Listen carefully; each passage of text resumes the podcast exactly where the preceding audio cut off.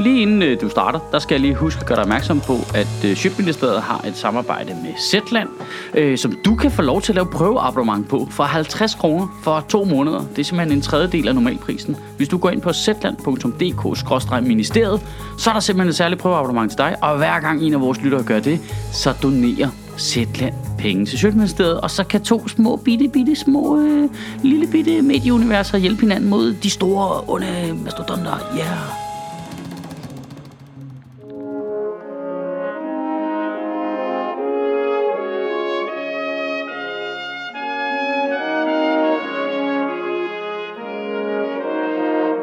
Goddag.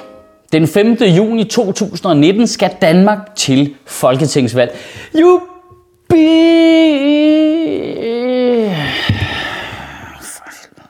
I tirsdags udskrev Lars Lykke folketingsvalg ud fra den el gamle demokratiske regel om, at der altid skal udskrives valg, når din direkte modstander er syg med diarré. Det er faktisk en gammel dansk tradition, det er der mange, der ikke ved. Øh, Poul Nyrup udskrev en gang valg, mens Uwe Ellemann han var ude for at kaste op, og Jens Otto Krav udskrev valg, mens Hilmar Bavnsgaard var ude for at onanere. Folketingsvalg, det er virkelig sådan en øh, ambivalent følelse, ikke? Fordi på den ene side, så burde det være sådan en demokratifest, fordi vi får fucking lov til at være med til at bestemme, hvem der skal styre landet. Det er jo, det er jo egentlig super fedt og super privilegeret. På den anden side, så er det også bare startskud på en måned med super dårlige studentokose debatter. Hold nu kæft, hvor er de dårlige. Den der partilederrunde, hvor Mette Frederiksen i øvrigt har sendt Nikolaj Vammen i stedet for, bare for at sørge for, at vi alle sammen får tyndskid. Hold kæft, hvor var de dårlige. Altså, det, altså jeg, jeg kan ikke slet ikke rumme, hvor dårlige de er til at debattere. Når man ser sådan en partilederrunde der, altså antallet af folk, der på en meningsmåling svarer, ved ikke, hvad jeg skal stemme på, bare stige med 20 procent, når man ser det. Det kan godt være, inden du så en partilederrunde, der var du i tvivl om, hvem du skulle stemme på. Men når du så ser sådan en partilederrunde der, så er det eneste, du er i tvivl om, det er, om du skal skyde dig selv først, eller alle andre. Men, men helt seriøst, jeg er ligeglad med, hvem du stemmer på. Jeg nægter at tro på, at du kiggede på de der partilederrunder og tænkte, hey, ham jeg stemmer på, han gjorde det fucking godt. Det, de, jeg, jeg nægter simpelthen at tro, at de, de, er så dårlige til det. Altså, de, man skulle tro, de ikke havde prøvet det før, eller ikke var vant til det. Og prøv at høre, jeg siger ikke, det er nemt eller noget. Det er pisse svært. Men de skal jo forestille at være lederne i landet. De skal forestille at være de bedste til det. De er så fucking dårlige. Jeg havde de der tricks, det er så gennemskueligt med. Øh, Nå, nu har jeg lige indøvet sådan en personlig historie. Så sent som i går, der var jeg faktisk ude på en møbelfabrik, hvor jeg mødte Slagter Lars. Ja, og så stjal du alle hans jokes og stod og lavede dem ind i fjernsynet for at virke et folksy. Det er simpelthen så fucking gennemskueligt. Eller det der med, når studieværten spørger om én ting, men så går det op for politikeren ind i hovedet, at de har tydeligvis glemt noget andet, de også lige skal have plukket, som deres spindoktor siger, de skal sige. Og så laver de de slå nøjeste overgange overhovedet, mens de snakker bare. Jamen, vi synes også, at pensionsalderen skal sættes ned. Apropos nede, ved du hvad der også er nede? Grundvandet. Og grundvandet, det er faktisk forurenet. Og så står der bare en eller anden fucking Gollum-type nede for enden og råber, ved du hvad, det er rent? Vores race! Og ja, vi bliver lige nødt til at snakke om ham der, Rasmus Paludan igen. Sorry. Men jeg vil altså gerne holde fast i min øh, tidligere udtalelse omkring, at vi lige skal let foden en lille smule på det der hate mod ham. Ikke? Jeg ved godt, at det han siger er fuld fuldstændig vanvittig. Men prøv lige at kigge på ham. Altså, han har det ikke godt jo. Altså, jeg, jeg, altså, jeg ved godt, han selv udenom det, fordi han stiller op og sådan noget, men det, det, det fungerer jo ikke jo for helvede. Det er jo, det, er jo, det, er jo, det tendenserede jo til voksenmobning, når han stod der ved siden af de almindelige mennesker. De bare savede ham midt over. Jeg siger ikke, de ikke skal save ham midt over, men det er jo også lidt synd for ham. Jeg synes virkelig, det er frygteligt.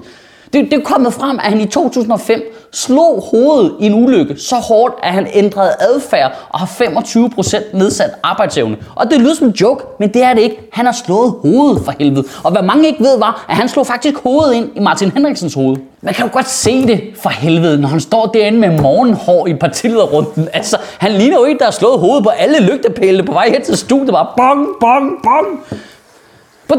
Prøv Manden sad i hovedbestyrelsen fra radikal ungdom, så slog han hovedet, og nu vil han have etnisk udrensning. Men du kan da ikke finde på det, altså det er da for sjovt. Vi skal da bare finde på at slå hovedet igen og resetter bare bong nazist, bong radikal, bong nazist. Det forklarer jo også, når Carter, han var kraftigt mig slået det store hoved så mange gange var, bang ny alliance, bang konservativ. Og til alle jer muslimer derude, der har jeg bare lige lyst til at sige, prøv undskyld ikke, Altså, jeg, jeg ved godt, det er tosset, og nu skal jeg lige prøve at sige det her uden at have grin i stemmen, fordi det er jo ikke sjovt. Altså, det, det er jo sygt nederen, at der er sådan en spade der, ikke? Min ældste datter kom hjem fra skole og spurgte, altså hvis Rasmus Paludan kommer i Folketinget, bliver Lukas fra klassen så også smidt ud af landet, ikke?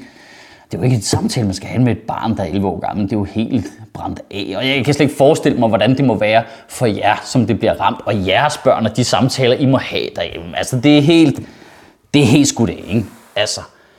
Men, prøv at, der står en mand inde i fjernsynet, der har slået hovedet, som er etnisk udrensning.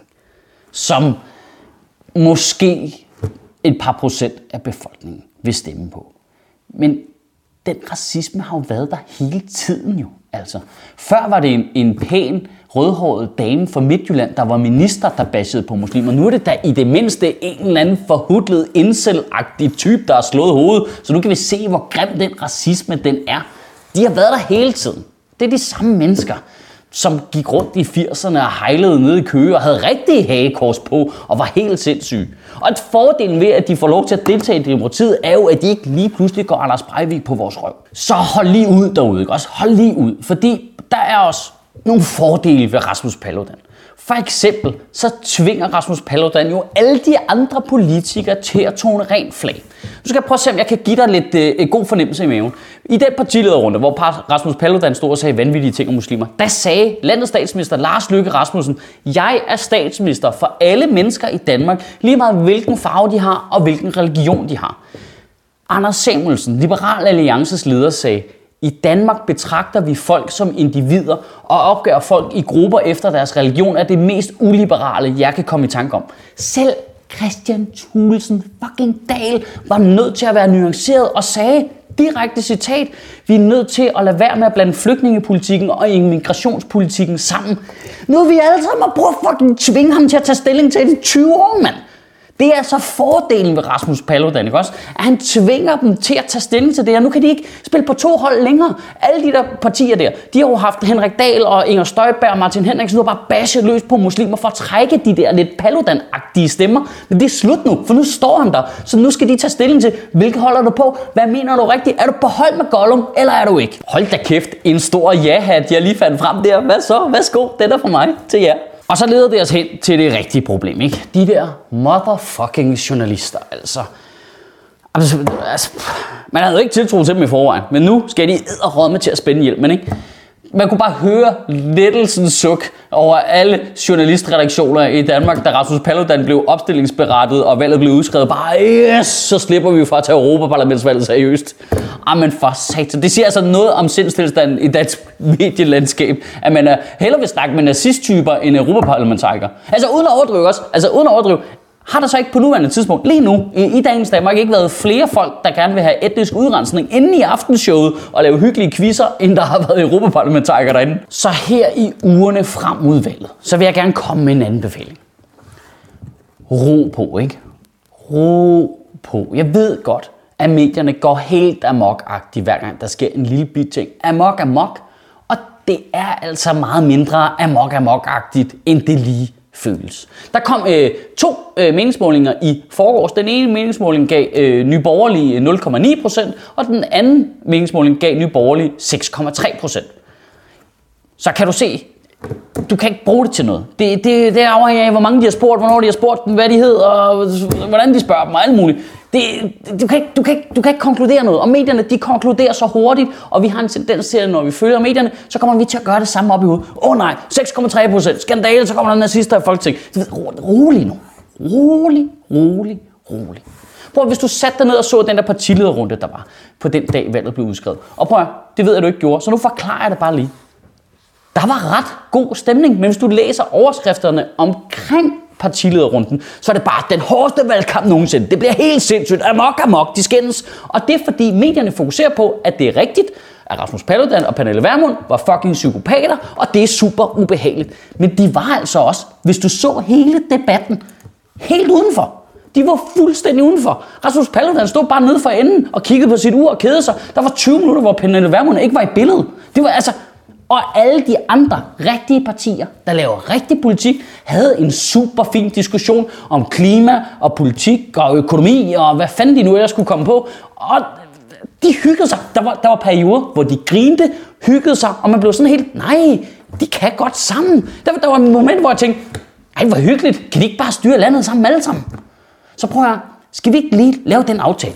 At vi lader lige være med at læse de der vanvittige overskrifter. Vi, vi ignorerer kommentatorer og pøllede mennesker, der har slået hovedet, og så finder du nogle medier, du stoler på, og så får du nogle informationer, og så tager vi det alle sammen lige helt stille og roligt den næste måneds tid, finder ud af, hvad vi synes, og så går vi ned og stemmer på dem, vi tror gør det, og så er den ikke meget længere. Kan du have en rigtig god uge, og bevare min bare røv. Jeg synes, at ham Schødt der, han smider mange øh, tal afsted nogle gange. Hvor finder han egentlig dem hen? Han finder dem faktisk normalt i den helt almindelige nyhedsstrøm. Øh, der er så nogle steder, der er bedre til det end andre, og jeg har en, øh, en, en tendens til at suge tilbage til Zetland, som tit har nogle ret datatunge artikler. De er vildt gode til at forklare nogle simple ting. Meget af lige det, jeg gør her, bare uden øh, alle de helt useriøse vidigheder. Sjøtministeriet lever af dine donationer. På tier.dk kan du oprette et donationsabonnement, hvor du giver lige præcis det beløb, du har lyst til. Og så kan vi lave flere interviews på Nørrebro Teater, flere taler, sende Sofie Flygt mere på gaden. Og hvis ikke du gør det, så er du en big and shows.